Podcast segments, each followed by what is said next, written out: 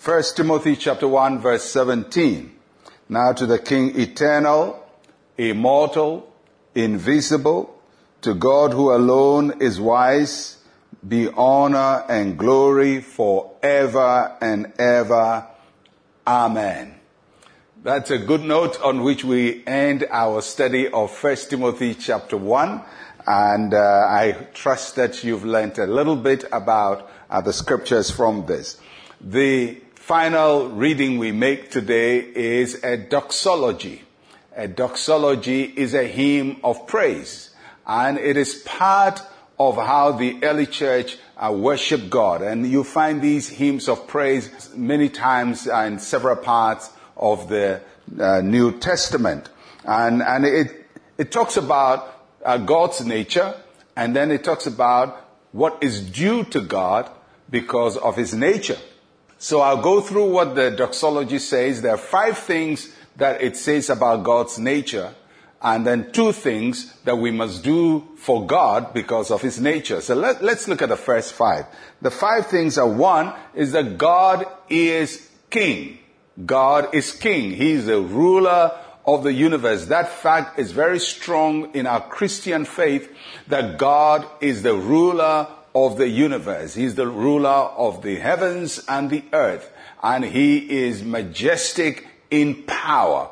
And his word rules. Second is that God is eternal. He has no beginning and he has no end. For us human beings, it's very difficult for us to conceptualize anything that has no beginning and no end. Because in our human existence, everything has a beginning, everything has an end.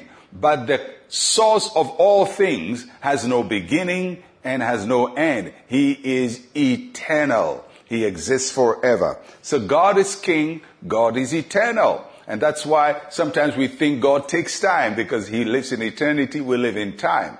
Third thing it says about God is that he is immortal. He never dies. God lives forever. And that is something we have to understand, that even when men die, God is still alive. Uh, and, and you may not have people with you, but God will always be with you, because he is immortal. So he is king, he is eternal, he is immortal. Number four, God is invisible. We cannot see him, but he is. Many times we wish that God would just show himself to us. And we'll say, God, if you just show yourself to us, we will believe. Uh, but, you know, if you look at the children of Israel, what did they not see? They saw the Red Sea open. They, they ate food from God. They saw the mountain quaking. They saw all of that. And yet they still doubted God. Physical signs do not by themselves promote faith. We have faith in an invisible God, in an unseen God. And that's what faith is all about. And then it says he is the only wise God. That means after you put all the wisdom of the earth together, God is superior to it. There is no being and nothing that has that is wiser than God. There will be no computer ever invented that is smarter than God. He is the only wise God. And then there are two statements that are made about what is due God. Because he is all of these, he says we give God the honor.